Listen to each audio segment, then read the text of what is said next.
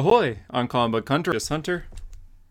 Hello there, I'm History of the Flash, but you can call me JD. And welcome to a Hero Story episode 98. It's written on my hand. Today on a Hero Story, we have a special guest again joining us. Uh, if you want to introduce yourself, Drew. What's up, guys? Drew, letterer, the, the uh, Hero Story. Uh, Drew has been That's joining right. us, He's- actually. He's on- joined our team. We uh, Yeah. we are expanding as a comic company. So, with creating indie comics, as we have been for the past two months, uh, our first one is actually releasing quite soon, which we'll talk about in a bit here. We realize, hey, we don't know what we're fully doing. We kind of know what we're doing, but we don't always know what we're doing. So, JD and I have acquired some help by Drew here, who has joined us for these past few months. We've been doing several different Discord calls throughout every few weeks, planning comics, designing comics, thinking of things, and he's been helping us edit things and being our letterer in the end. So, Drew, you want to talk about that process? Yeah, so pretty much, you know, heard you guys were starting making comics. I uh, reached out to JD about it. I was like, hey, a graphic designer. That's my thing. I go to school for it.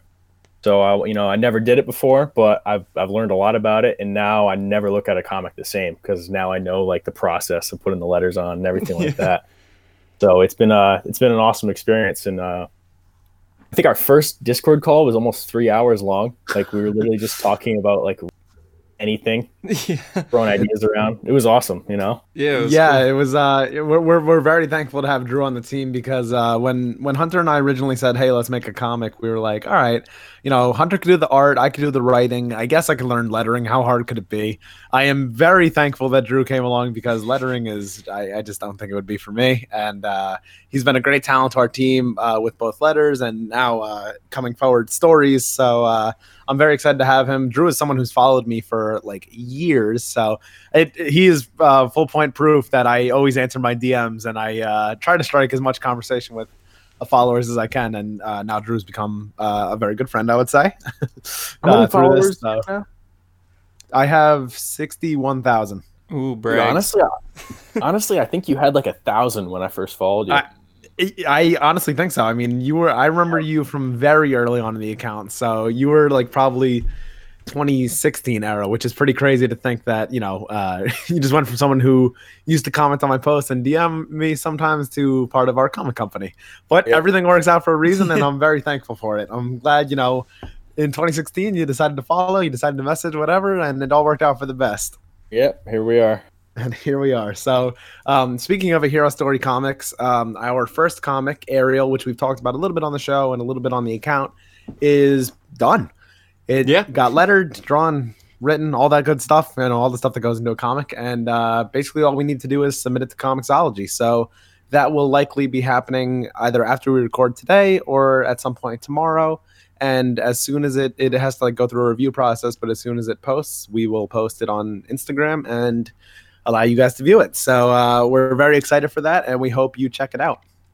Yeah, we'll probably be talking some behind the scenes and whatnot next week's episode, just because it'll be up by then, most likely.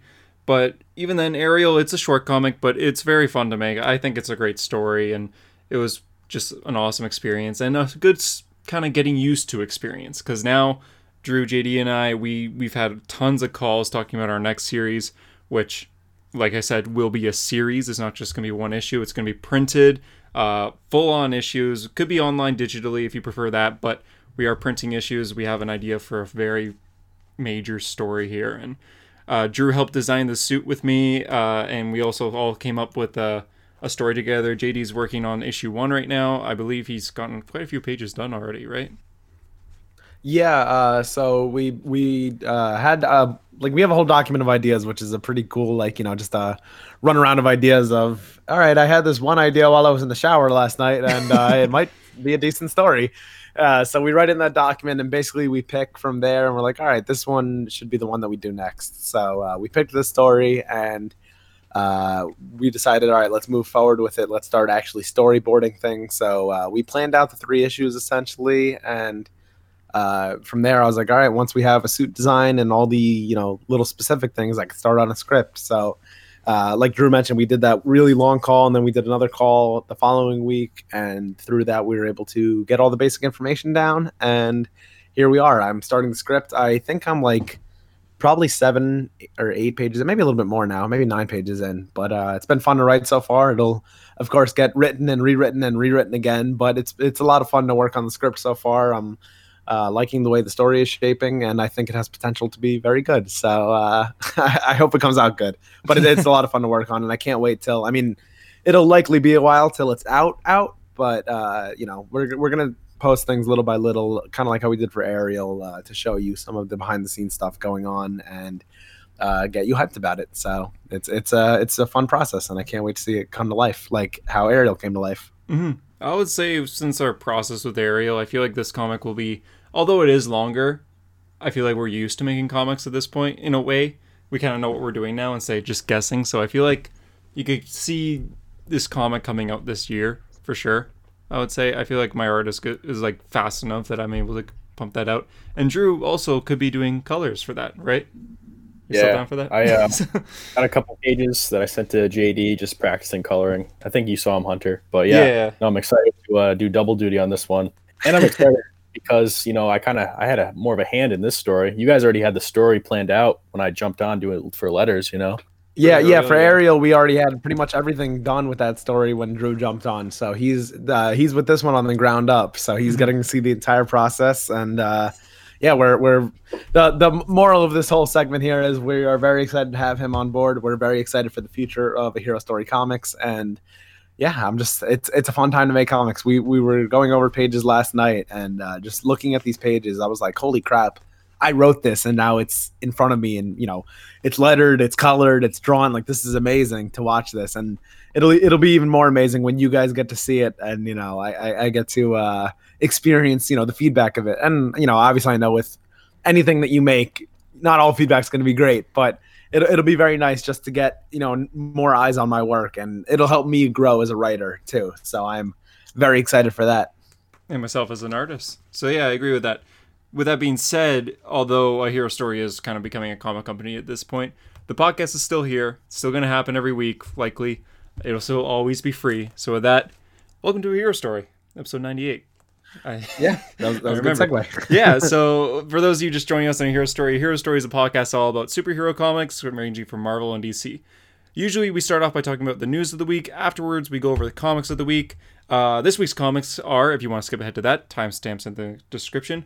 Aquaman number 60, Avengers Empire number 0, The Flash number 756, Justice League number 47, Red Hood and the Outlaws number 46, Green Lantern 80th anniversary, and Batman number, I don't have it in front of me, so I don't know. 94? Uh, 93, I think. Yeah, right. 93. The Batman that came out this week, 93. Uh, so yeah, if you want to skip ahead to that, go ahead. But until then, welcome to the news of the week. Uh, we're going into some live action news, a bit of gaming news, and some comic news. Starting with live action news, this week has been full of live action Batman stuff, which is good and also kind of like. Eh.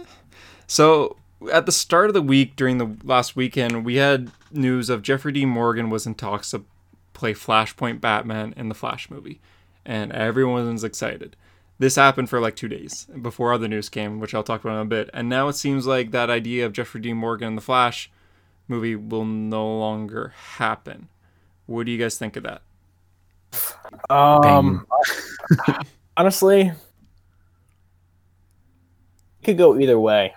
I, I almost feel like be nice, like continuity wise, to see Jeffrey Dean Morgan as Flashpoint Batman because you know we've been talking about it for years now. Yeah but I, I don't think we're gonna see Flashpoint Batman. I feel like th- this Flashpoint story is gonna be not the one we're used to. You know? Yeah, and that's what the director of the yeah, Flash movie I, I, I, agree with.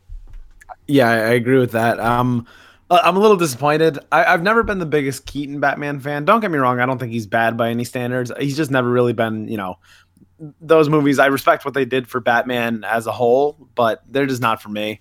Um, a little over the top for me, uh, but I, I don't know. It's just to bring him back seems like to me a nostalgic pull, and and I get you know, listen, you got to pull back audiences, but it, it, just seems like an odd choice for me, especially when JDM is on the table for Flashpoint Batman. I mean, you know, I, have seen his performance as comedian and Negan, and you know, you combine those two, you have Flashpoint Batman right there, and I think he would That's be absolutely wonderful as that role. Like I, I really could see him like like Bruce, I haven't heard that name in 20 years. Like, oh man, I used to be a doctor. I could see him muttering all those lines like he did as the comedian, and it would be so good. So I'm I'm I'm a little disappointed that we will possibly never see that now. But at, at the same time, I get that it was already a long shot after the Snyderverse kind of collapsed on itself. So Yeah, we were we'll see. We'll see if the Keaton stuff actually works. I mean, they've teased it as a Nick Fury type role, how he kind of plays as the mentor.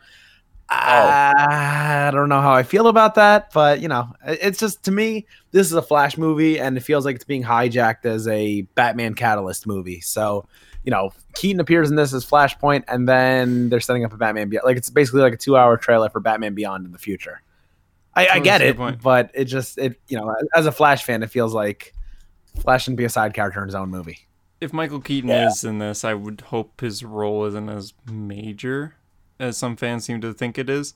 I hope like he gets maybe 20 minutes of screen time. I'd say have him like Spider-Man in Civil War, that amount of screen time. I'd say he's there, he's Really? awesome, but the movie in the end is a Flash movie. Even at the end would be nice, you know. Like, you know, say you you bring Jeffrey Dean Morgan back in, and you know he's Flashpoint Batman, and at the end, like when he's giving him the letter, it's Michael Keaton. You know, That that would be acceptable. I would be okay with that because then you could at least chalk it up to timeline changes and stuff, and you know, kind of play with the the movie the moviegoer's head. I, I'd be okay with that. I just don't want to lose the chance of JDM. Yeah. Yeah. I would actually prefer if at the end it shows him giving the letter to Pattinson Batman, then you can connect those universes together. Because I mean that in the end, that's the act I, I I I don't think I don't think the Pattinson universe is gonna be connected ultimately. Like spe- especially with this Uh. Keaton news, that that makes me feel even it makes it feel even further away. yeah. I feel like it's gonna be like setting up like I feel like the Pattinson movies. That's gonna be like a Batman universe. Like I could see Yeah. them doing like six movies. You know, introducing you know Dick Grayson, all these other characters. well, yeah, yeah. Pattinson already signed a contract to do three, and he could easily sign more after that if he wanted. Yeah. So three movies are already in the works, but uh, yeah, I guess he won't. I just want him in the main universe. It's so weird that we're having a DCEU without a Batman. I Even- find that so strange. Even if it's like a cameo, you know, say in this in this movie, you know, we you know we see Grant Gustin for that one second, and what if immediately after that, all of a sudden he's in you know the 1989 universe, you know? Yeah, well, well, well, I I made, I made a post about that. I, I strongly feel that Grant Gustin will have some kind of appearance in the Flash movie, whether it's a. So somebody in my comments actually said, "What if we see Ezra's cameo in in the Crisis, but from Ezra's point of view? So him That'd be traveling through, and then all of a sudden he runs into Grant. That, that would be, really a good cool. way to do it, I think. Oh, definitely, yeah. like I, I mean i'm not the biggest fan of cw flash. I love grant gustin. I'm just not a fan of the show storyline in general. But the idea of when flash time travels in that and he sees like visions of things i think that's a really cool idea. And that was in this movie where maybe he sees a vision of another flash and goes there and that's how he sees grant gustin. And then we get that point of view again. Yeah. when he disappears we see where did he go? Mm-hmm. Where did he actually go oh man that'd be really cool i hope that happens But- honestly, who knows what we're gonna get with that? Who knows if it even will happen? It's just rumors, you know. But i mean yeah So I that's, Grant- that's the thing I hate about rumors. I feel like like just address them WB or DC. Like I, I get that you're trying to drive with the fan base, but at this point you end up getting more and more rumors that tackle off of them. So it's like, you know, if, if a rumor's out there, either squash it or confirm it. Yeah, well, the thing is with uh, these rumors, the Jeffrey Dean Morgan one that was like a huge rumor. The Michael Keaton one seems to be official. Like he he is in talks to return. Like every single superhero website for reporters are all reporting on this. Michael Keaton will return. So, I firmly actually believe that Michael Keaton will return as Batman. But Jeffrey Dean Morgan, I don't think it's gonna happen anymore. Unfortunately. do you guys, Breaks see my the, heart. you guys see the Tom Holland rumor that was floating around? No. No. which one was this? So the rumor is that Tom Holland might be playing Tim Drake in a future Pattinson Batman movie, like a sequel. I could kind of see that. I don't think it'll happen, but uh, Wait, wait, like- but, but but where where is this rumor from? It was on a couple sites, it, not nothing credible, nothing credible, but I thought it was interesting, and it, it, it made me kind of think like, okay, you know, maybe, but I don't think Disney or you know Sony would be willing to let him go. Honestly, the same way with Keaton. Like we're, we're probably going to see like a Sinister Six movie at some point. Oh, how is that going to work? Like I- I feel like the only way you know Keaton's going to come back is it's going to be a quick cameo. You know, maybe Yeah. see him every once in a while, but Yeah, apparently he will know. be in the suit. It's not going to be Bruce Wayne. It's going to be Batman. So that's cool at least. But yeah, I'm guessing it won't be very long. The scene itself. We just have to wait Yeah. and see. There's also. I mean, s- oh, sorry, I-. I- do you do you remember a while ago on the podcast, Hunter? I, I was like, we were talking about a Batman Beyond possible movie, and I said uh, Keaton and Andrew Garfield for Bruce and Terry would be a perfect casting. Please Yeah. do it. I still stand by that. we got Keaton. Yeah. So I feel like they will do a Batman Beyond movie at this point, and I'd be okay with that actually. There was another rumor uh, going with a Spider-Man. Well, not a rumor, like officially. J.K. Simmons, he did a video call recently, a video call interview, and they talked about him as J. Jonah Jameson in Spider-Man: Far From Home, and he said that he's hmm. already filmed another scene with J. Jonah Jameson in another Marvel movie, and he's about to do a third right when the pandemic ends. So that third movie, I'm Yeah. guessing is J. Jared Leto's movie Morbius. I'm guessing it's Morbius because I feel like those movies are connected. Uh, I don't don't. like I don't even want to see that. don't want to see it. It- It's honestly, I don't know how they're just letting that happen. You know, like I get like they got the deal with to have Spider Man, but I feel like them doing these Sony movies and trying to link them in with the MCU is just. How many Why? people are really going to go see Morbius? Probably not, Not that many. much. You know, you're gonna have I to tell people, oh, yeah. it's got little connections to the MCU, but Yeah, that, that's don't what's know, it's literally gonna sell tickets though. Be like, oh, it's connected to Tom Holland Spider Man. Boom, tickets sold. There, there- there's a chance Tom Holland may show up in this movie. All right, I guess I have to see it now. Yeah, I mean, I, I was gonna see it either way. I don't want to see it, but I'll see it for the podcast. oh, JD and I will get that review down. But yeah, I mean, I I don't want to see it, and it shouldn't have happened. But I mean, he says he's already filmed a, a cameo for another movie. What other movie would that be besides Morbius? No other MCU movies have been filmed, have they? I mean, he's not going to appear in Eternals. He's not going Did, to appear in did Black Venom Widow. two start or no? Oh, Venom 2 did start. It could be Venom 2, I guess. probably gonna be Venom too. I think that movie has some promise to it. I mean, Yeah. Venom at least you know was able to. I mean, you know, it's not great, but it's it, it was at least able to hold its own. You know, there's a fan base for it. Morbius, not so much. Yeah, like Venom is one of the few villains that has a comic ongoing and could like keep a Mm. comic ongoing. Morbius doesn't. Morbius is not Most popular. know Morbius is. Yeah, I don't think anybody. If you only if you like watch, you know, the '90s animated series, you know, that's which is what it. I know him from. And even then, yeah, Remember what they did with him that? He wasn't even a vampire. He had like these weird suction cups on his yeah, ears. to make it like more PG. it's strange. Oh. Last bit of action news uh, was there was rumors, heavy rumors, that Hal Jordan Green Lantern will appear in the Snyder Cut, and it will be Ryan Reynolds. Huh? so Wait, this what? was yeah. So this was reported by a reporter for on Twitter, I guess. Uh, but uh, this woman also said that Zack Snyder's going to do a watch party, and during that watch party, he's going to reveal the Snyder Cut. Before that even happened, like a week before Snyder announced, I'm doing a Man of Steel watch party, and before he announced the Snyder Cut. So she predicted that, or she knew that. So okay. this is her next thing that she's saying here, is that uh, Ryan Reynolds will be in the Snyder Cut as Green Lantern. And Now, now, Yeah. mind you, Green Lantern 2011 was supposed to start a cinematic universe. That was supposed to be the first movie, and then I was supposed to go from there. But after Green Lantern was a misfire, they decided, all right, Man of Steel is going to start a universe instead. So I don't like the idea of that. I mean, listen, I think Ryan Reynolds is a fine actor, and I think he could have been a good Hal Jordan in the right circumstances. But why would he appear in Justice League?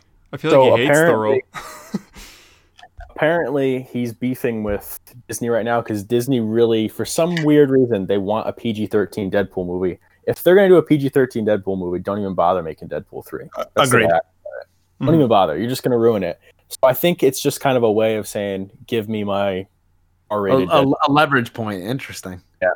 Um, and in my view, you know, you guys know I'm a big Green Lantern fan. I think Ryan Reynolds did a good job as Hal Jordan. I think He did. the rest of the movie is bad parts of it. I think he did a good job as a character. He did it justice. He did good. But Sinestro The, did the good. two and strong points of that movie are him, yeah, him as Hal and Mark Strong as Sinestro were both fantastic. I would say Um, Kilowog. outside of that, you know, you had like the cloud villain. Yeah, Kilowog was good too. Outside of that, though, you had some odd additions. yeah. I mean, the only thing that in the Snyderverse that contradicts Green Lantern 2011 is Carol Ferris is in Green Lantern, and then there's Carrie Farris who's in Man of Steel.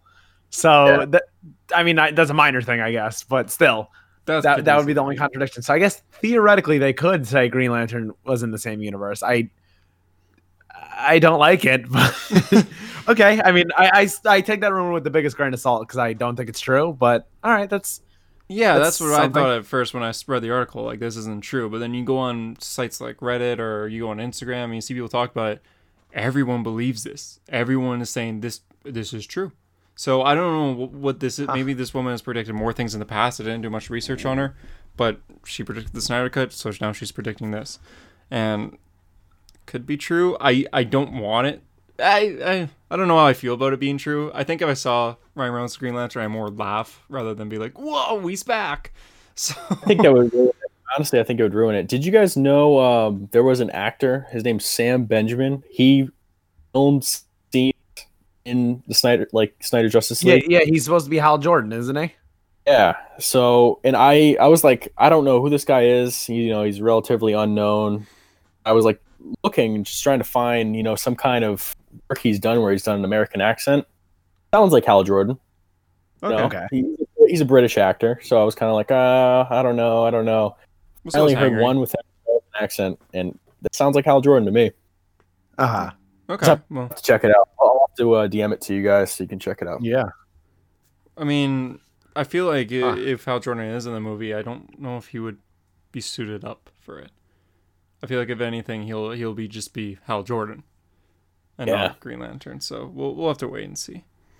Yeah, Um, definitely have to wait. that's it for live action news. A bit of gaming news. This past Wednesday, there was an Avengers War Table recap, which is basically uh, the team behind Marvel's Avengers game for PS4 and Xbox One. They came on and they gave a little bit of information about the game since we haven't heard much in a while. Uh, did any of you guys watch it live? I Um, I, I caught a few seconds of it. Yeah, pretty then cool. you- I saw Thor. You know, Thor Yeah. wearing that uh, volunteer shirt. I watched the full Alright, thing. you know. So basically, what they went over is the main villain is MODOK. They chose MODOK because he's a villain that is fairly powerful in the comics, but not well known to a casual audience. So they wanted to do someone new. Uh, not much is known on him yet about what his role is. Uh, Captain America is still confirmed to be dead, apparently. Uh, besides that, they just showed a lot of gameplay of a Thor mission specifically. Uh, they did a bit more information on co-op mode. How when you're in co-op, although the game's not free roam, you could go several different paths. So Mhm. you could be like you could fly to your next destination over buildings. You could go through alleyways. You could jump from roof to roof, kind of thing. Uh, each character has different play styles that you could choose from. So I don't know how they're going to do this with Hulk, but each character has range abilities, so you could like fight from a range distance, uh, or you could be close up, or just full on powerhouse. It says you get to customize your own way. So then, like my Thor might be different from your Thor, the way they Oh, described it. sweet. So yeah, you basically you choose certain move sets that you could do. So like if I were to press X on one move, and you were to press X and we are playing the same character, we might do different things there. So I think that's a cool idea. They It's like uh, Injustice, you know, like the different yeah. gear, the different moves that you'd get if you had certain gear on. Exactly At least that's what it looked like to me, you know. exactly. The last trailer that came for this was like a year ago, but at the end of that trailer Yeah. showed uh, Hank Pym Ant Man. Hank Pym Ant Man is not playable. He is a main character within the story, but he is not playable. Uh, they are Really? more playable characters, but they haven't revealed them yet. They said they will be revealing them either next month or August when they do a second War Table recap. So we just kind of have to wait and see. Besides that, the event was only like 25 minutes. It was mostly showing a mission with Thor, where Thor and Hulk have to basically take on. They're like on a ship in the sky, and they're just fighting robots. And yeah, uh, there's several different skins. They even said at one point, if you've noticed a character wearing a different suit or skin or whatever in a comic book, it's in this game. So I think that's cool. They said there's hundreds of skins. That's That's awesome. great. you could cus- you could choose these skins anytime you want. So even if you're like on the second mission, you could have Hulk in a suit if you have that skin. Uh, skins are unlocked just by how your progress in the story or by doing certain challenges within the story. Like for example, they might be like get to this area without touching a building.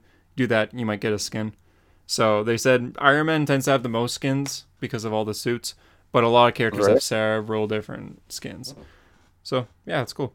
That's all the information guys, uh, they really gave. You guys most excited to play as in the game? You want to go first? Ooh, uh, I, I I feel like it's just gonna be so cool the ability to switch. So I want to play as Thor mostly, just because we saw a lot of Thor gameplay. I thought I think his abilities are cool. You could like throw the hammer, punch some guys, throw lightning at him, then summon the hammer back. It, it's just his playstyle looks like the most fun. Plus, he could fly. He's one of the few characters that can actually fly. So I think he looks the That's most fun true. to play. Hulk also looks fun. He's just a powerhouse the whole time. Yeah, But yeah, uh, it was. They also said um revolve like you could do side missions and stuff by going to certain characters such as Hank Pym Ant Man or Nick Fury or someone else that I can't remember, an agent on, of Shield to do side missions. So Mhm. those characters will be revolving around the whole game. Nick Fury is hair in this. I think I thought that was kind of weird to me. But yeah. uh, the whole the whole idea is that they're like side characters that you could do missions for. But yeah, ne- next reveal they'll reveal a new character. Who do you guys want to see as a playable character? Besides the one that. Ooh, I was just gonna ask this. Um, no, I- I'd like to see uh, Scarlet Witch, maybe Quicksilver. That'd be kind of neat. Good ones. What they look like, you know? is is Vision available in the game or no? No, n- as of now, no. At least. I feel like I feel like Vision would be pretty cool just because there's a lot you could do with him. Yeah, I mean, uh, if they're not doing just full on Avengers character, I would say I think Iron Fist would be cool. But Oh yeah. if it's just Avengers character, I would also say probably Vision or Spider Man. Yeah. Would He's be been cool. an Avenger before. If they Hawkeye. drop the four in there, it would be cool, you know? Yeah, that would. Well, they all kind of have similar play styles to the characters we've seen, you know? So it's like, I don't know if Mhm. it'd, it'd be worth it or not, but it'd be kind of neat, you know? It'd be cool just to play as, yeah. Yeah. I'm shocked we haven't seen Hawkeye yet. I feel like he will definitely be a playable character. So just have to wait and see. I've been reading a lot of Hawkeye comics recently, so I'm kind of in that Hawkeye mood. if we have other characters that aren't Avengers, though, I think Human Torch would also be another cool character to play as. Yeah. Or Invisible Woman if for like a stealth mission. But we'll have to wait and see. Um, that's it for the gaming news. For comic news, a few things. Shazam is ending at issue 15. Thanks, Geoff Johns. Ah, God. Okay, this was in the solicitations like from the beginning of the month, and I somehow skimmed over it. But I was going back to the solicitations to look for some cover for a post, and I reread the Shazam one. And I was like, "Wait, ending?" I was like, "Oh no!" So I sent it to our group chat, and Hunter was like, "Oh no!" And then he made a post about it, and we were all like, "Oh no!" Yeah. So uh, yeah, Shazam's ending. Now, it's not a great shock. It it's had its problems with getting out on time. Geoff has had his problems with getting out on time. I I know ultimately he's just too busy for an ongoing. You know, he could do a mini series or a maxi series between Doomsday Clock or Three Jokers, but an ongoing is just too much for him right now between all the TV stuff he's doing and I'm sure whatever personal Yeah. projects he has going on. So I'm I'm definitely saddened by this, but uh, it ultimately makes sense. But uh, He's also working on Stargirl and apparently still writing a Green Lantern TV show script. So I- He's I ready. just- yeah, I, I just I got so hyped when he said, you know, I want to be what Mark Waid was to Flash. I want to be that to Shazam. And I'm like, Oh, well, damn, you're already that to about that. Green Lantern, so it'd be cool for you to do two characters. But uh, breaks my heart. I mean, his issues were really good. It's just oh, it's fantastic. I love the Shazam comics. I think they're great right now. I think they're leading up to something amazing with Superboy Prime, and then he's he's ending his last issue at issue 13 actually. Then there's a guest writer doing issue. yeah. Jeff Jeff Loveness is writing the last two. Yeah, so just to kind of wrap up the series. And now we're kind of in that hiatus again where where's Shazam? Because when New 52 ended, Shazam was a huge character in New 52. He was he had his own little mini series, and then after that he went straight to Trinity War, and after that he went straight to Justice League. And he had a major role in uh, Side War. And then right when that ended, he was gone for years. No one knew where Shazam was. He was never mentioned. He was in no comics until you know his series started, and now he's gone hmm. again. So it's like, okay, when are we gonna even see Shazam again? I hope he's just put on the Justice League put him on the Justice League, and then we're good. Because then we'll know where he is Yeah, at the time. be interesting. Yeah. I agree. He was on the Justice League in New 52, and I thought he was fantastic. Him and Cyborg had such great chemistry.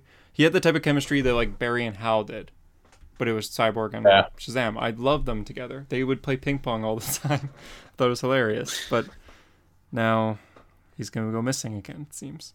Yeah. It's a shame. I I do recommend a series if you haven't read it yet, but Yeah, well, I'm sure once it's done, like the trade of it will be nice because you could just read, I guess, both his arcs, you know, in one sitting will be good. Uh, but yeah, very sad. But we at least have good comic news to end the news section, which is the, of course, beautiful three Jokers covers. Which, uh, Yeah. my goodness, I mean, Oh, Jason Fabok, we all know is a god since Darkseid War, but to see his three, jo- I mean, he's been working on three Jokers for what four years now, so I expect a top tier work, and he blew past those expectations. It is so top tier. It is quite amazing. I I am really enjoying every single cover. Like he's making it hard to decide what cover I want. So yeah. what cover uh, are you looking at? You guys think you're gonna get? well, let- let's go. So hard. Do you guys I- I- have I'm- the post in front of you right now? Here, I'll, I'll send it to you right here. Yeah. So go on the last slide of Jason Fabok post on Instagram. Book one. What are you picking? There's Joker with the crowbar. There's Batman. Well, well, I, I was considering doing for book one, book two, and book three, getting the main and the variant, the main Joker, and then the Batman, Batgirl, and eventual Red Hood. As for the other variants with like the different types of Jokers, those are the ones that have me puzzled. So yeah, I'm thinking those- main and variants on on the you know on the regular. Yeah, I was playing game two each as well. Maybe them CGC just because that will look beautiful. Uh, for those who don't know, the covers were revealed. So originally we just have they're just close ups of the characters. So the main cover for book one, Joker with a bloody crowbar and Batman, and then the variants that were revealed is Red Hood Joker, where he has like the red tube kind of on his head. Uh, Joker with a Joker fish. Do you guys know what that's from? I don't recognize that. Uh, it's from an old story when Joker tried to. Uh, Is, isn't that the first um like the first modern Joker where it's like uh the the, smile, the laughing fish or something like that like from Yeah. the seventies? he tried to copyright Fish. He adapted it on the animated series. Yeah. Okay. Uh, Oh. so variant for book two, the main covers are Joker, like an anarchist like Joker, and Batgirl, and then the variants are Joker in a prison, Joker with a monocle, and Joker putting on makeup. Book three, Joker with the monocle has got to be Death in the Family. yeah, I was gonna say that prison cell that could be anything really. I don't know what that one is. Maybe maybe killing Joke like when he's waiting for Batman in the asylum, even though it's not really him. Oh, good one. That's a good one there. Book three, Joker kind of laughing, doing like a little funny face. And then a variant will be the next one will be Red Hood, but we haven't seen that one yet. And then the next variant is the real Killing Joke one of the camera and the Hawaiian shirt, eyes kind of covered, which looks beautiful. Yeah, I, I, think ultimately I got to get all the mains and variants, like those three, because they're gonna look good. And I kind of like the idea of CG seeing them, just because they would look really nice, like especially the all lined up like that. I could just picture it on my wall; it would look beautiful. But oh man, this is this is gonna be a good one. What, Which what one? You, all right, Yeah, yeah. What, what, what are we picking here? for me, I would. I mean, I'm I'm gonna get the main covers. I think for sure. All one, two, three, four, five, six of them. But for variants, I kind of want as well. I don't know what I picked though. Ah, it's not something. Okay, you, they all look so good. Like they're all top tier. If you, have, if you haven't seen them, you don't know what we're talking about. Go on Jason Fabok's Instagram and go to his most recent post, last slide. He posted like all the covers, like in a checklist. It's so beautiful, and we still have four to be revealed, which should be good. I mean, can you guys think of what other four will be revealed? I mean, one of them is Red Hood. We know that. But Yeah, what other Jokers would, could be revealed? I, I wonder I'm if we'll gonna- get a uh, like a new a new a new fifty two Joker. I was about to say uh, that. one for the right side. I was just about to say that. Oh, I'm gonna get that one. I think something about his design. Like if we got like the cut off face thing, that that's one of my favorite Joker looks. I know it's strange, but I just really really like that era of Joker. It was the era that Yeah. got me into comics, basically. So Yeah. I really hope we get New Fifty Two Joker. Besides that, uh, other Joker appearances, I don't really know. We I'm, I'm trying to think like what else is like a big enough one to do. Um, Morrison. oh yeah, it could be it could be the Morrison Joker. Yeah, bullet in the middle of his head. and and they could also do uh kind of like the uh like 90s Joker um from like Joker's Last Laugh where he has like the black suit. Oh yeah. that would be a Ooh, cool that's a good one. I was thinking Long Halloween Joker, where he has like maybe the flight helmet on. Oh, the really long face. Yeah, I know. Granted, all these faces are kind of like the same face in the end, but you could do something like Yeah. the the yellow teeth, or the crooked the crooked yellow teeth, and like the you know when he's flying during the winter se- season of Long Halloween in the plane, have him with like the Yeah. flight gear on.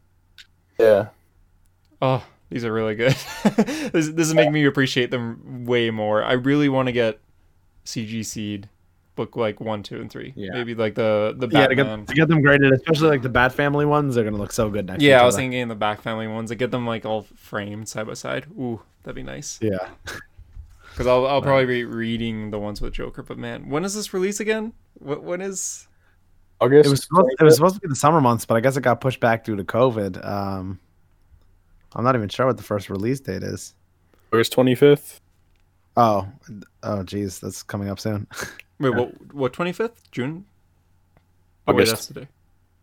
you you wish it was June 25th, Yeah, July twenty fifth. August August 25th. Oh, okay. Dang it. So it's coming soon, but it's still a bit away. He says in the caption, uh, he'll explain his thoughts behind each cover in the weeks ahead with solo posts, and he's going to reveal the rest of the covers in the coming weeks. I really, Oh, I don't know. Out of all the four covers that we haven't seen yet, the one I want to see the most is Red Hood. I really like Definitely. his Red really Hood. want to see. Red Hood. Yeah. If, like, if I'm not mistaken, he's done some Red Hood art with like the blood on the face, which I'm assuming is something that we're gonna get, kind of like how uh, the Batgirl one has like a splash of blood on it. So that's Okay. that's what I'm mad we're gonna get, but I'm I'm ready for it. Yeah, it just his red hood's so good. I wonder if we'll have him with the helmet on or just with the mask and the showing his hair. Could be Uh, one of the variants. You know, Yeah. Oh yeah, the uh, mask on, mask off. Oh, that'd be cool. yeah. Oh, I'm waiting for it. I'm gonna get the Red Hood. I'm gonna get the the first Red Hood Joker one, the, the family one, and whatever the Red Hood ends up being. Sure, you know. Yeah. Red Hood. I'm ready for my bank account to die from Jason Fabok. Yeah, because these are black label books, so they'll likely be like what six dollars each. Yikes. Probably So not your worth average three ninety it. It's gonna be a great story. I can feel it. Oh yeah, this, I, like I really feel this is gonna be the most influential Bat story since Killing Joke. well, that's what they've even said. Like Geoff Johns says that he thinks this could be like the best. He's had this idea for a while, clearly since he revealed it like five years ago. But yeah, he says that like this is his only Batman story that he can think of that is like perfect. He didn't want to do a Batman story unless he thought it was perfect because there's hundreds and hundreds and hundreds of Batman stories out there. So he says this is his ideal Batman story. And even Fabok has gone on to say like this is the best script he's ever read in his life. And this guy did Darkseid War. And he read the Darkseid War. yeah, that's my favorite book. So, man, I'm really I'm more excited to this than I think I am for Doomsday Clock. When when that was coming out. Wow, that is that is a, that is a huge. I, I mean, I might be there with you, but oh man, Well, maybe not now. I don't know. I think just the Doomsday. it's got to be close died. to there at least. Listen, anytime it's Geoff, I'm ready. I'm there. Yeah, And you know me. I'm ready for Shazam 13.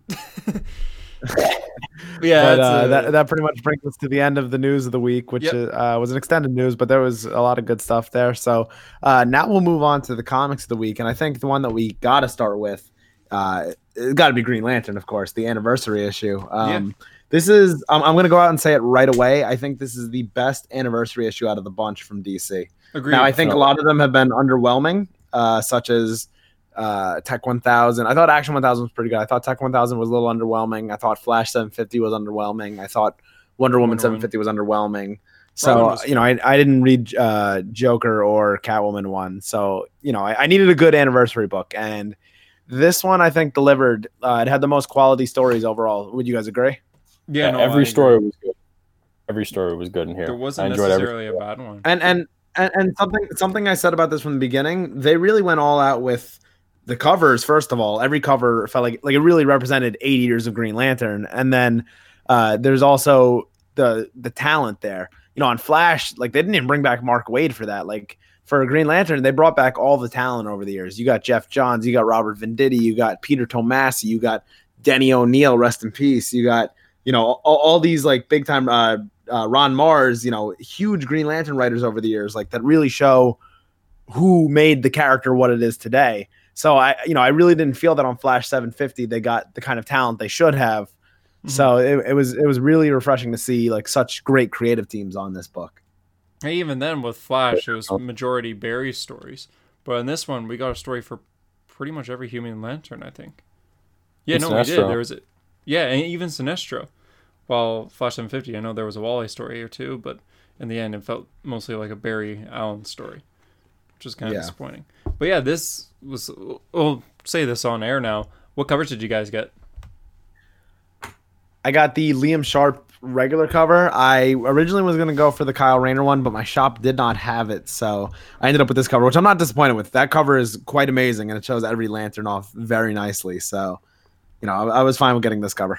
Nice. Yeah, my girlfriend got the same one as you actually. I ended up Oh, yeah? going for the Ivan Reis cover, just because it celebrates ah. Geoff Johns in general. I mean, you got Superboy Prime in the background, Cyborg Superman, Sinestro. It, it just celebrates this whole run, which is my favorite Green Lantern run, besides Alan Powell's maybe. But it, it's beautiful. It, it's such a good cover. It's one of my favorite covers I think I've seen this year. Yeah. What about you, Drew? Of course, I had to get the Guy Gardner variant. You know, I got to support the redheads, fellow redheads. you know, I went out of my way to get this one. You know, I could have got anything, but I went to my shop. They had all of them except for this one. I was like, Oh, do it. Gotta get, gotta get Guy Gardner. You know, Respect. Respect. The, the guy, the guy Gardner one's really cool. Like I, I, I really love that. Like each cover felt like it had like an individual taste. So if you like this lantern, you're not left out, and that was really cool to me. I, I wish my shop also would have had the uh, Nicola Scott 40s one because that one looked really cool. that one was cool. Oh, yeah. yeah. But I ended up But, going uh, to so- a shop with all of them, so I kind of got a good pick of what I wanted in the end. yeah. you know. So so uh so I, I figure like we do for every anniversary book, we kind of break it story by story. So um the first one is of course an Alan Scott story by James Tynion, uh, drawn by Gary Frank, artist from of Doomsday Clock, Batman Earth One, uh, Shazam and the New Fifty Two, great artist. Uh, uh, the art is of course beautiful. Mhm. Uh, the writing is pretty good too. Uh, I've never been you know that big into Alan Scott, but I, I thought the story was pretty entertaining. You know, it's a good start to the book. I've been getting more into Alan Scott now that he's returned. We haven't seen this guy in ten years, Mhm. so I feel like it's good to have Alan back, and it's it's more just like a recap of his origin, which I think is fine. You know, he's on a train. Yeah, it, train it was kind of interesting. Like Yeah, the the idea of him being the sole survivor of something and like it's kind of like a guilt you have to live with i, I think is an interesting concept Mhm. and seeing him you know kind of break out as the green lantern on that last page like you know go, going from uh you know in the beginning of the story i'm pretty sure he's like a stranger to this woman and then at the end uh you know she even calls him like the green lantern and you know with the logo writing which is i always find that cool uh when lettering does that but um you know that that, that last page with him flying off it looks really good and you know gary frank can make anything look good but it's it's quite a page yeah. This made me nostalgic for Doomsday Clock for some reason. Yeah. Yeah, just for, just the art made me like, man, this feels like I'm reading Doomsday Clock again. And even with like all these like old timey characters as well, like Alan Scott. So I, I really like how he draws the the light, how it's like a fire instead of a light. I think that's really cool. Yeah. Yeah, it's a really good touch. hmm Would you guys rate that story through rapid fire here? I would say like an eight out of ten. I, re- I really enjoyed it. The art definitely carries it, but I thought the writing was pretty good too. I'd say I'd say eight. Um, Yeah, me of too. the art, you know, Ian's a good writer. I'd say eight Just, as uh, well. no- take it off. Yeah. Yeah, Tin- Tynion puts out quality. Uh, the next story, the Geoff Johns one, of course, that, that was the one I was like most highly anticipating because, I mean, Geoff is by all means, you know, the Green Lantern guru. You know, he made a lot of the mythos that exist today, and we love him for it. Uh, so we, uh, I was talking to Hunter about this uh, before we started recording. We saw some of this art. Ivan Reis posted it like in January because he thought the issue was going to be out March. So he posted like some of the behind the scenes pencils. So like the scene where uh, he's looking at like the constructs of all the lanterns. We had already seen that. So, but I kind of forgot about that. So when I saw this, I was like, oh snap! I saw this a few months ago. Like it's cool to finally see it, you know, in the book. hmm Yeah, he contacts all green and blue lanterns. I just realized you can see blue lanterns in that too. That's really cool. Yeah. The whole story itself is about how That- on a that- that- distant that- planet, doing his last words to three messages. So he sends last words to the Green Lantern Corps, then to Batman, then to uh, Carol. But he ends up being on Yep, Earth Carol. the whole time. He was just like in a desert next to Vegas. So it, it's like a fun ending. Yeah.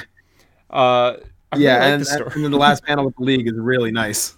Mhm, Although he just kind of laughing as Hal just sits there like, damn it. Because he, he basically said like, thank you, Bruce. I'm going to die.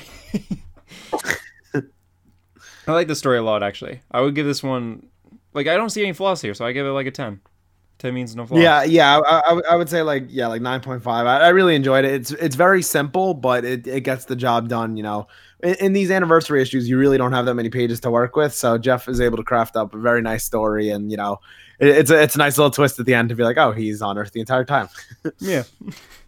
it's nice. Yeah, this is my my favorite story in here for sure. Honestly, like a nice simple Geoff John story. You know, kind of like the Captain Cold one in the Flash. Yeah, It Well, was simple, nostalgic.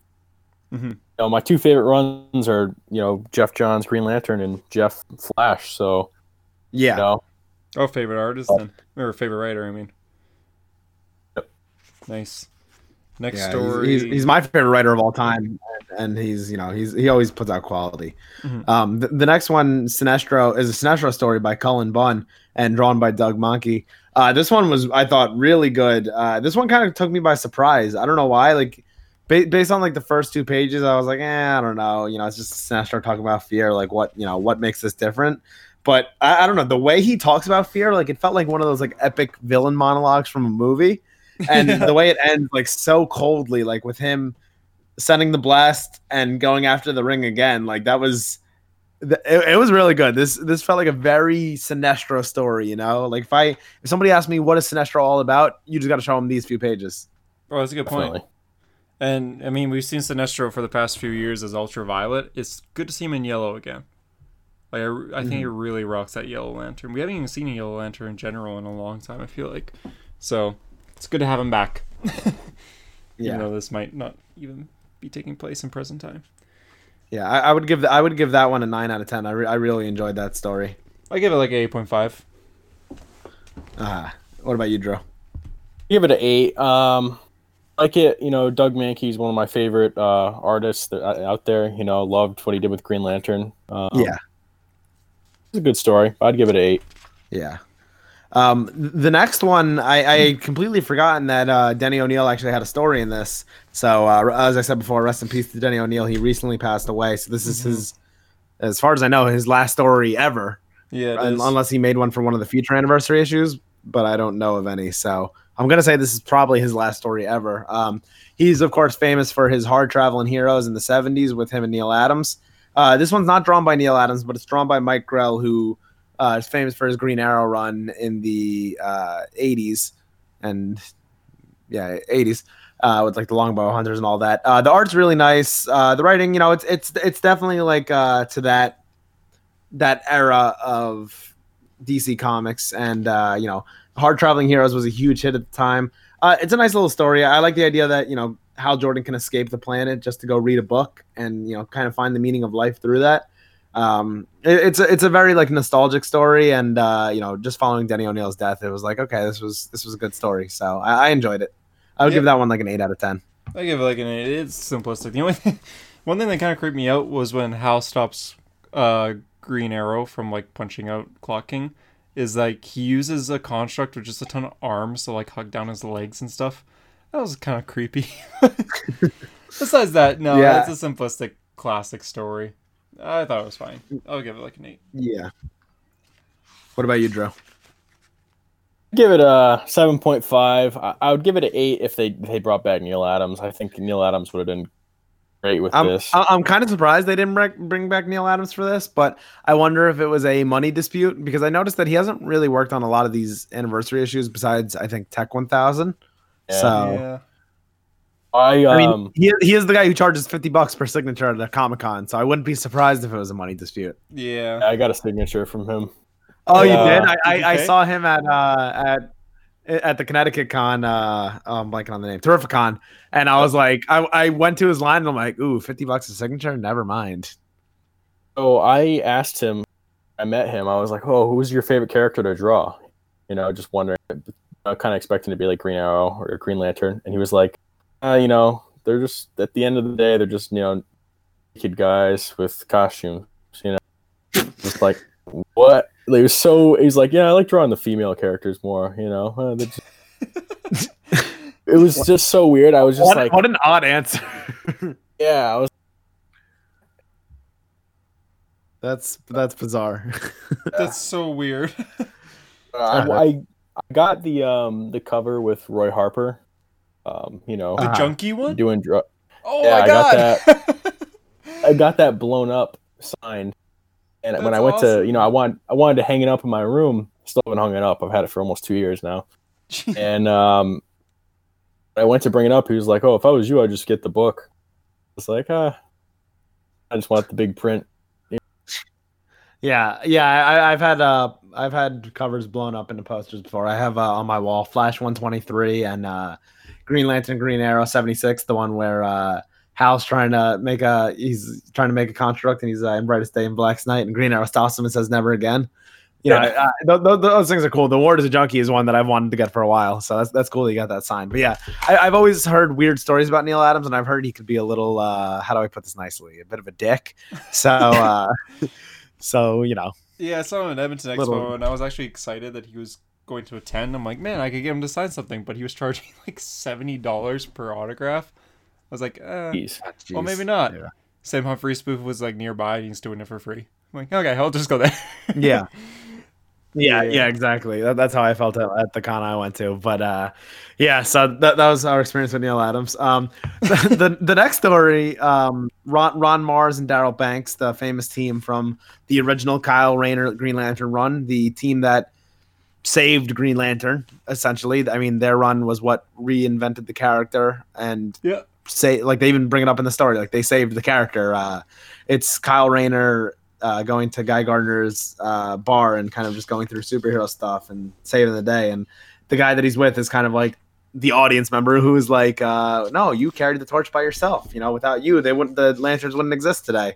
So it's kind of like a nice compliment to the marz and banks run. It's like you know thanks for all you did because uh it was it was important to keeping Green Lantern the character it would eventually become. So I, I always love uh, their run. Kyle's run is probably my favorite Green Lantern run. I know Geoff's is an all time great. It's it's like it's like one and one A for me, but I, I really love Kyle's run underneath Marz and Banks, and uh, it was nice to see them teamed up on a story again. And it was nice to see a Kyle solo story after so long. Yeah. Yeah. It, it was nice. I, I give give this one one like like a, 8.5. yeah. I was gonna say eight point five as well. Give it like an eight point five. Yeah. Yeah, definitely eight point five. Yeah, it was it was a good one. Um, the next one is the Pete Tomasi one, if I'm not mistaken. Yep, Pete Tomasi, uh, Guy Gardner and Kilowog. Um, really good story that caught me by surprise. This is another one that like I thought like kind of started a little slow, and I'm like, all right, it's you know Guy Gardner and Kilowog going on a mission to a planet, and I'm like, yeah, okay, you know, whatever. Um, but as Whatever. Tomasi always does, he makes me uh, feel for characters that uh, I wouldn't always feel for. You know, Guy Gardner's never been one of my favorites, but uh, when written right, I, and Tomasi is one of the guys who writes him right. Uh, to, to see him written right is great, and uh, it ends up being a nice birthday surprise for Kilowog, and uh, yeah, it, was it was really well done uh, with the art and all. Um, I I for some reason I thought when Tomasi was on this, I thought Gleason was with him, and I was so excited because Oh, yeah. they, they did great work on Green Lantern Corps in the 2000s, but it wasn't Gleason. It's it's it's kind of an artist who has Gleason style, but it's not quite Gleason. So that, that's the only uh, minor complaint I would have about this story is you know no Gleason, but you know it's beggars can't be choosers. It's still a good story. I give it like a like a nine. I really enjoyed it. I give it a nine as well. It was kind of emotional at the end with Kilowog. Yeah. Yeah. I'd gi- give it a nine. I um I talked to Pete Tomasi uh, about Guy Gardner when I went to meet him at Terrificon, and I was just like, you know what, like, I need to bring Guy Gardner back, give him his own book, and I was like, I think you should write it, and he was like, like the way you think, you know. Like, I, I've always said that about uh, Robert Venditti. I think he would. I after Hal and Pals, I was begging for a Kilowog. I mean, uh, a Arkillo and Guy Gardner miniseries because their friendship in Hal and Pals was so great, and I would have loved to see it f- uh, further explored. And Venditti's like, "Yeah, I'm for it. I'd do it." That'd be so at the time, at the time, I had my hair cut kind of like Guy Gardner, and I had a Green Lantern shirt on, and I was like, you know what, cast him. I want that role. I will. I'll, I'll get jacked for that role. It's me, you know. Yeah, well, you just got to get the Guy Gardner. I don't know if you could be that mean, you know, trying to be like Guy Gardner, but uh, Yeah. it's uh, yeah. My you- father you was got the red hair. You could uh, play him. My father was a drunk. Um, Next was the the uh, the uh, the next story I'm just McDuffie. realizing now uh, was written by the spouse of, of Dwayne McDuffie. I didn't realize that. I just saw McDuffie there, so I thought it was written by Dwayne McDuffie. Did he pass away recently? Yeah, a couple Okay. uh, a couple months ago. Okay, this story, I don't know. I, I kind of found myself uh, skimming through more, um, but um, looking back at it, it- it's it's pretty interesting. Uh, Hawk Girl and John Stewart. I, I've never been a big John Stewart fan. I guess that's why I was kind of just you know, this one didn't really catch my attention as much as the rest. But uh, that, that's cool. I didn't realize that this was uh, dedicated to Dwayne McDuffie and written by his wife. That, that that's a really nice thing by DC to do. So. That, that uh, I, don't, I don't even know if I could rate this one because I, I feel like now I got to reread it. But uh, that- that's that's really cool of DC to do. I, I like that. It's like a lot. uh it was like a nice homage to you know that relationship those two characters had, Hawk Girl and John Stewart in the animated series. You know, yeah. but uh you know it, was- it was okay. It was like kind of a, a little skimmer. You know, It was my least Yeah. favorite of the book. Kinda ended a abruptly. Six. yeah, Yeah, I give it a six. yeah. But I still think it's cool for editorial to do that, and uh, yeah, I, I, I, I like that. Mhm. Um, the next story is, I mean, Venditti. to me, the best one because it just it definitely caught me by surprise. Um, I, I don't. Is it your guys' favorite one out of the bunch, or was the I Geoff one better to you guys? Do you like Geoff my one? my second favorite. Yeah, my second favorite Okay. as well. Fair. I, I think this one was my favorite. I don't know. Maybe I, I'm fresh off reading it, so you know that's that's why. But uh, yeah, before so it's recording this, an older version JD of- was reading it. JD read this whole book in like two Yeah, I- minutes. all right, not two minutes is an exaggeration. I, uh, I was having my my shop was didn't get the comics because of UPS uh, bad shipment, so they didn't get it till Thursday. But I worked late on Thursday, so I didn't get to go on Thursday. So I had to get it Friday during my lunch break, and I didn't have time to read them all during my lunch break. So I had to read it right before we recorded. And uh, I'm a bit of a multitasker, so like while we're having conversation, I can read and talk at the same time. And so uh, weird. so I'm having conversation with Drew while reading the stories. Um, I'm, I'm a pretty good multitasker, but uh, yeah, like we are just talking about it, and I and then like mid conversation, you just snuck it in there. Oh yeah, I'm done now. It's like, wait, weren't you on the Venditti? There's like there were like three stories after that. well, when I first started it's the a call, multitasking thing. Um, he, he was just like, "Hey, I'm not ready. I'm just reading the Alan Scott story." I'm like, "Oh yeah, that's fine." It's like, "Okay, I just finished the Daniel O'Neill one." What? Did you skip two or? He's so a I'm a fast- quick reader. What can I say? Yeah, Um, Jesus. and anyway, the, the Venditti story is beautiful. It's an older version of Hal Jordan, John Stewart, and Kyle Rayner, uh, and they're getting lunch. Uh, it's like a yearly event for them, and they have the fourth t- uh, seat open for Guy Gardner, and they're talking about how you know it's always the four of them. Uh, and they make all the references to four, four legs on a table, and all that. Uh, they're they're drinking, they're clinking, they're talking about the good old days. It's really nice. Um, and the, the only thing that threw me off about this story is uh, the the way Guy Gardner's hair is drawn there. Like I've never seen him with hair like that. Usually Yeah. his hair like more of like either like a buzz cut or like the bowl cut. So his hair looked very fluffy there. But uh, It's strange. um, strange choice. there there were a lot of there were a lot of flashbacks with Sinestro and a lot of funny dialogue too. They're like, "Oh, Sinestro, he's always trying to take over the universe. Like, give it up, dude." I thought that that killed me. Um, but they're just talking about the good old days, fighting Sinestro, fighting the Dark Stars, and uh, Guy Gardner being, you know, getting naked in a battle to fight Sinestro. Like that, that, that was hilarious. And they're basically just talking about the good times with Guy, hinting towards the end of the story, which I, I didn't really catch. So the ending hit me like a truck. Um, and they, they, they leave and they're like, oh, see you next year to the waitress. Then they're like, uh, We're going four legs on Guy. the table, four walls on a house, four seats in a Mustang GT, the four horsemen, and they're at Guy Gardner's grave. And I was like, oh my God. Robert Venditti, god damn it, that was beautiful. It was a really great story. That one was my favorite one. Like that that hit me like a like a ton of bricks. That was crazy. I give it like a ten as well. I give both Johns. Yeah, that that, that, that one's a 10 for me. That one was really good. the the Yeah, grave- I'd give it Sorry, go on. Yeah, I'd give it a ten. It was, um, you know, I, I loved Hal and Pals. I think it was a great run on Green Me Lantern. too. You know, miss it, especially now with Grant Morrison. I miss it so much. I, I'm still mad that the way it ended was just so like, oh, we were gonna, what are we gonna see next? And then Grant Morrison takes over, scrapped the idea. He probably didn't even read Howlin' Lantern Corps. No, That- that's how I definitely felt. didn't.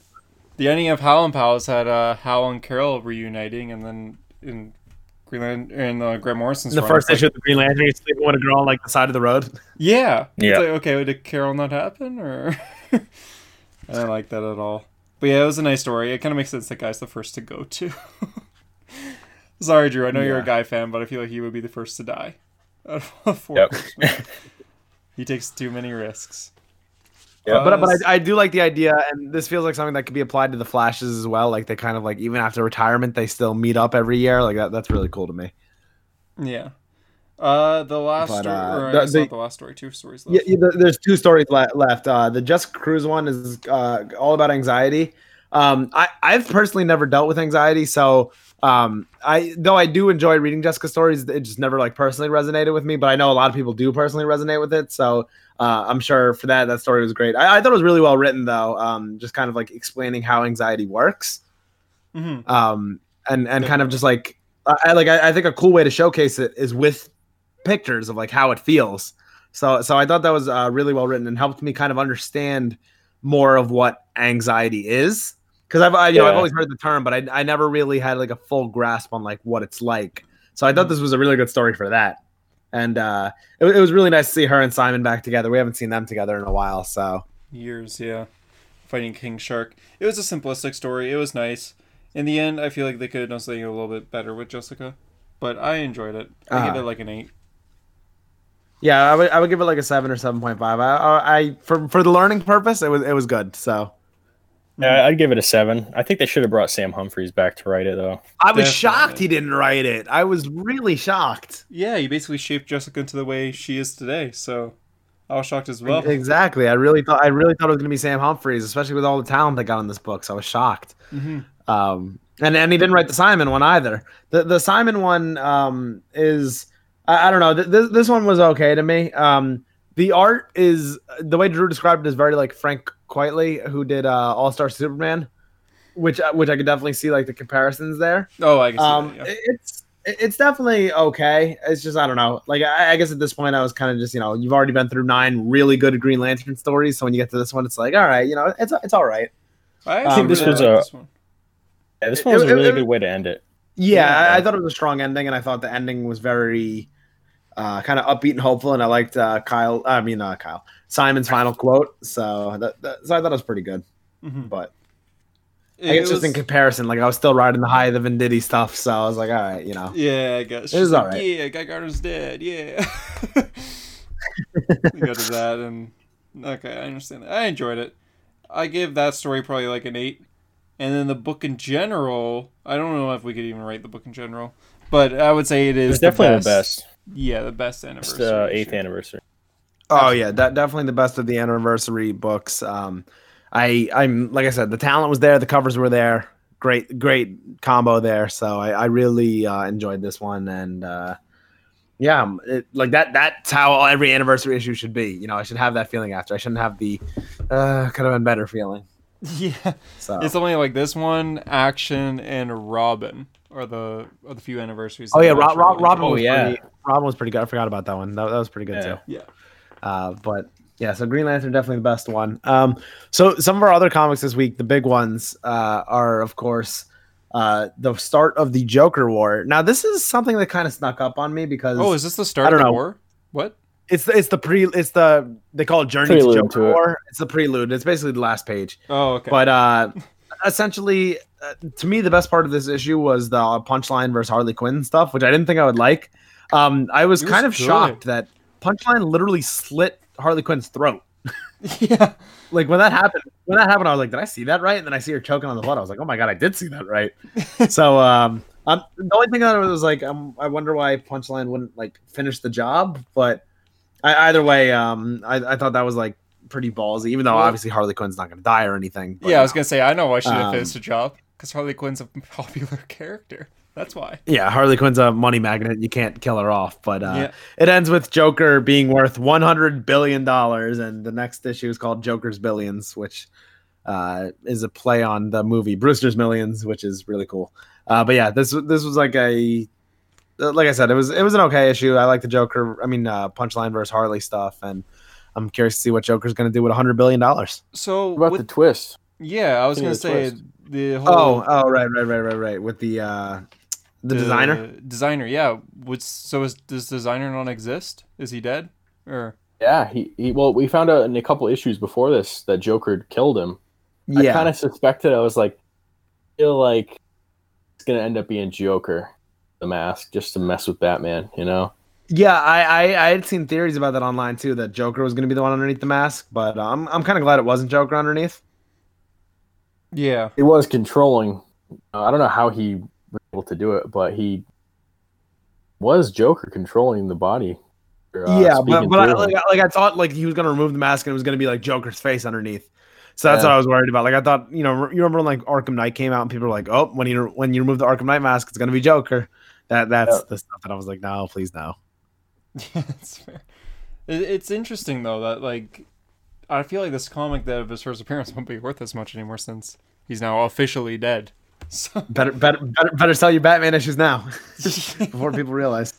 yeah, Oh, I'm it's a good getting. I've been getting two of every copy of Batman recently, just because I'm like, oh, pu- the Punchline one's probably gonna be worth something. You know, I could see them doing a Harley versus Punchline movie, animated series appearance. Like it's, it'll probably happen. You know, within Yeah. the next couple Drew, years, did you depending on how. Yeah, did you get her first appearance in Hell Arisen four or three?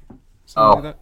I, Oh. I did not. I I- did. So it's essentially break down to Batman 89 is her first cameo appearance, Batman 90 is her first kind of full appearance, and then Hell Arisen 4 is the first full full appearance. So Which it's is like strange those 'cause she's those in, three are like- like the, the package deal. She's in like two panels in Hell Arisen.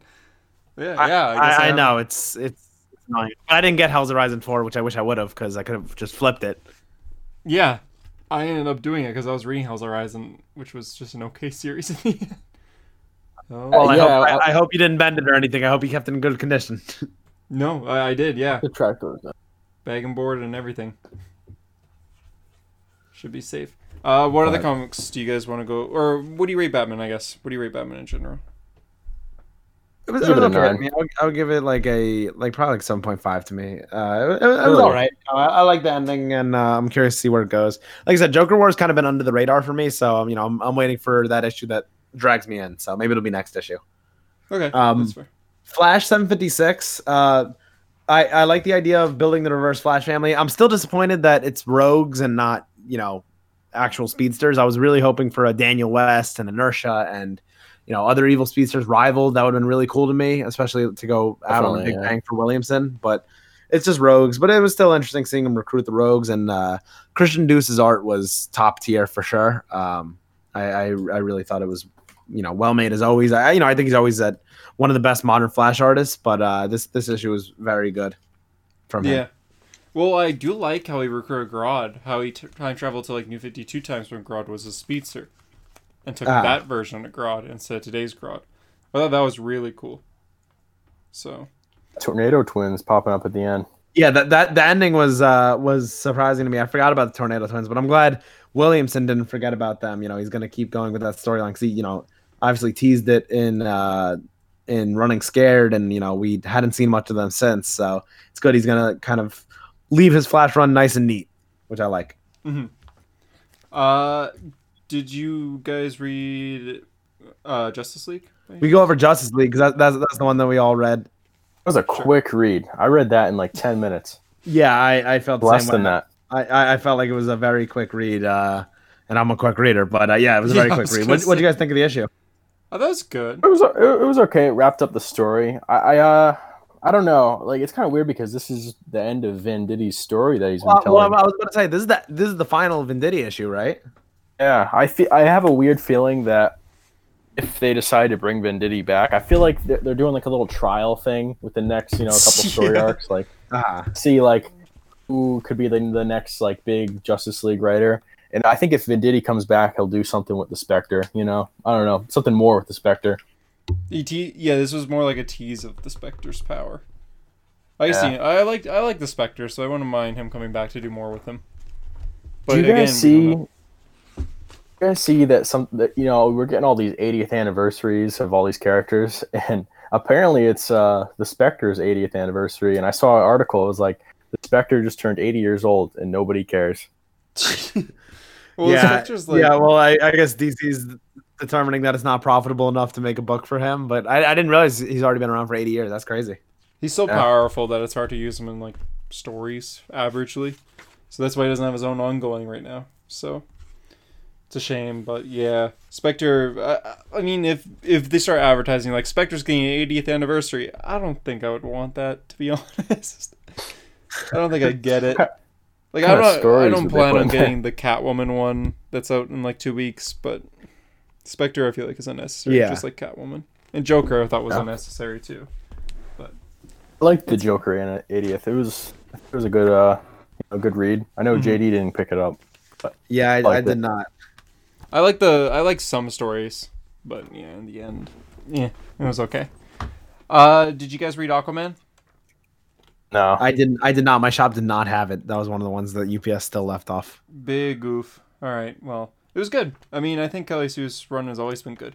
Main thing to take away from it is Aquaman found his daughter, Andy, which we Oh. we all know how we feel about that name for a little Atlantean girl. Terrible. Yeah, Andy Curry. He finds his daughter, uh, and then he basically is giving it to the gods that live on Mr. Bay to watch after as Arthur goes to Atlantis to go find Mera, because Mera is now awake. And as Mera is awake, she now realized that tomorrow is the day of her wedding with Falco, which I don't think they'll actually go through with. But finally, hey, Yeah, that's- after five years of waiting since Aquaman proposed to Mera, we're finally getting the wedding, just not with the That, that's crazy that it's happened that long ago in DC Rebirth One. Wow, that's cr- like you look back at everything DC Rebirth One promised, and it's like, wow, we're all the way here, and you know, three Jokers still no, Wally's Redemption still no. like, oh man, Aquaman and Mera wedding. Technically, still no, since next week won't be their Yeah. wedding. It's a Yeah. shame. Uh, next issue is issue sixty-one, so that doesn't. I feel like they'll get married on like seventy-five or something. We'll have to wait and see. oh man, Red and the Outlaws exists. It happened. Uh, yeah. this book has been really strange lately. I feel like Lobdell just didn't plan for this, believe it or not. So uh, it just seems like there's a lot of random things going on. It ended the end of the issue teasing Trigon versus Bizarro, which is like, all right, well, I'll read that, I guess. Uh, apparently, Lobdell's run is ending at issue 50. So this is issue 46 right now. So I guess is, we'll. is this confirmed? Like, I- I've heard this rumor for a while now, but like, is it actually like he's done with fifty? I don't think we have the solicitations up to 50 yet, so we don't know. I, I Yeah, I don't, I don't think so. hope so. He's been on the like as much as I've enjoyed his Outlaw run for some parts. I just kind of want a new writer on Red Hood. I feel like there could be other writers here, and Lobdell has been on the book for like 11 years, so Has, I'm ready for a new writer. Has anybody else written like a solo like Red Hood ongoing other than O- O- Lobdell? I don't think so. Nope. Since since I mean he's had it since 2011, and that's the only like Red Hood. Well, I guess Yeah. there's Red Hood: Lost Days, which is Judd Winick, Yeah. but that wasn't really like an ongoing. But yeah, it- he's kind of had creative control on Red Hood post uh, reboot. So I'm I'm curious to see who will take it on next. I wonder if they will even you know, put somebody else on. I wonder if they'll just end it. Oh, I'd be I okay didn't with think that. about it. be honest. I'd be okay. I feel with like that. they they'll probably just end it. You know, like Yeah. I don't Well, how especially with three sales- Jokers happening, maybe they don't even want a Red Hood ongoing. Yeah, I could see that happening actually. So I have to wait and see. Uh, the last comic I read this week was Avengers Empyre number zero. This is the start to Marvel's Empyre series, which is going to go Boy. on until winter. Uh, it's their 2020 event. Uh, not much is said in this series. It's basically the Avengers. They go to a distant planet, and on that distant planet, uh, there's some people that live there, some alien people that treat the Avengers as peaceful uh, one character that's been living on this planet, which we haven't seen in a long time, is Jacques Dunce. I just recently heard about this character like a week ago. So when this character appeared, I didn't have to like look up who he was because I do know who he is. He was the person that trained Hawkeye. I've been reading a lot of Hawkeye Oh, okay. recently. So Jacques, I don't know how he got here, but he's here. so I guess he trained Hawkeye. He joined the Avengers. His space mission never returned. He was assumed dead in like the 70s. So, uh, because they show like the 70s Avenger suits. So he's been on this planet alive and well. And there, there's food here, there's water. He's able to live, but he is, in the end, mostly alone. They mostly talk about this that there's like danger coming, like most events. Thor senses like storms everywhere despite no storms happening. And so the Avengers, they're just like, there's these group of uh, Kree soldiers that are bad, and you guys got to wipe them out, uh, please, because they're gonna like destroy this planet that Jacques on, and eventually they'll go on to the next planet, the next planet, and then Earth. And although we don't know if these Kree are innocent or not, the Avengers decide we need to wipe them out no matter what. Like we gotta wipe out these Kree because even though if they're innocent now, they won't be in the future. Very Civil War two, like Captain Marvel Civil War two, where it's like, oh, they might be innocent, but they could kill us in the end. So Iron Man's actually agreeing Yeah. with this plan though in this case. And the last page I thought was cool. Iron Man says, uh, "We got to take care of these people, no matter who gets in our way." And the last panel shows all the alien ships and one ship heading towards there, and the panel zooms in on who's in that ship, and it's the Fantastic Four, which I thought was pretty cool. So it, as it shows that, it shows Iron Man saying, "No matter who gets in our way." So it looks like we're going to be seeing Avengers versus Fantastic Four soon, which I think is kind of a cool idea for a fight. I know we've seen it before, but it's more modern. And then one thing to take away from this issue that I just want to say real quick is the whole time. So the issue starts with Tony Stark waking from a dream that of the world being destroyed, like you know Tony Stark always has apparently. and the whole issue is just inner monologue by Tony feeling like refreshed after that dream. Like he feels more hopeful, and when he goes to the island, he's like, "There's not a single piece of iron on here, but I feel so fresh and relieved, and I'm happy to be here." And he's in like this kind of good vibe mood. So it's interesting. It seems like he's kind of being controlled, but we don't know for sure. It's interesting take. I think it was a good start, like good little pre-start to the Empyre storyline that we don't know too much about. And I will be reading the rest of it in general. It is six issues, but the uh, tie-ins and the little tie-in comics are, leads it up to about 50 issues. So Holy. Thanks, Marvel. There's about 50 issues in this event, but if you just want to read the main story, it's only about six. So that's what I'll try to do. Hopefully, I won't be too confused. And the next issue starts April 15th, according to the back of this book. So thanks, COVID, because we'll have to wait and see when it comes out. We don't know for sure. But yeah, that's Who wrote uh, this? Wrote uh, that. Uh, This is last name's L. Ewing. I could find out who that is. Oh, yeah, uh, Al Ewing. He, he, he writes the Immortal Hulk. yeah, yeah. I was gonna say Immortal Hulk. Al Ewing. I guess he's doing the event here for the most part. Pepe Larraz did the art, which I really liked. He So- did the first little Avengers art. I I wanted to mention this to you guys. I, I'm curious to see what you guys. A, it comes to Marvel comics. I don't, you guys know I don't pick up a lot of Marvel anymore. Yeah. I feel like the the MCU has kind of made it so like best stories are now in like the MCU. You know, like comic side, it's kind of like oh yeah, there's like one or two that are like you know good. I feel like what's going to happen is we're going to have stories that were kind of like eh, okay in comics, but then when they translate it into the MCU, it's going to be loved. Well, yeah. Does well- that sound like? Well, A lot well, of- well, so I, I think Marvel went through a real rough patch in the modern, you know, post 2010s. Uh, like, Oh, I, I think until 2018, they didn't really find their footing. Like, they, they did a 2018 reboot, which I think a lot of their books started to take off again. well, it's because you know, of having some generations. struggles with all new, all different era. Yeah, Yeah. They, generations. they went through some tough eras, but they. 2018 they got back on track but yeah it, it's weird i've been seeing stories you know people calling them to go to the mcu like uh, i've seen when captain marvel trailer came out i remember people were like we need civil war 2 now and i'm like have you guys actually read civil war 2 that shit is not good It's not. yeah, like I don't know. I, I feel like so they're you know, like you said, the all new, all different. I feel like they're gonna try to do that in the MCU, and Oh, people are gonna like they love are. it. But people didn't really like that when they did it. Oh well yeah it, it seems like they're kind of starting i mean you have uh, Sam becoming Captain America. You've heard the rumors of Ironheart coming, and Iron Man's obviously dead, so that could be a replacement right there. Um, you know, maybe little by little, you're going to see heroes replaced, and Well, Yeah, I don't know. I mean, Foster, is coming to the great thing, the great thing about adapting a story that didn't work out, like um, I, I w- I was listening to an audiobook of The Godfather, and they were talking about how um, the author of The Godfather, Mario Puzo, uh, got to work on the script for the Godfather movie, and they said he had he had the chance that most authors don't get. He got a second chance to, you know, change what he didn't like about his own book, and not many authors got that. So I guess you know when you're looking at Civil War two, you have a chance to kind of look at it from the outside and be like, okay, this didn't work. Here's what we could do better. Because even the, the Civil War comic, you know, from the 2000 like six, a lot of people don't regard it as that great, especially the way it treated Yeah. Spider Man and all that. And the movie is pretty loved, so Mhm. they were able to change, I guess, enough to make it, you know, a better story. And even then, it's completely different stories. Civil War movie and Civil Yeah. War comic. They're Yeah. very, very different.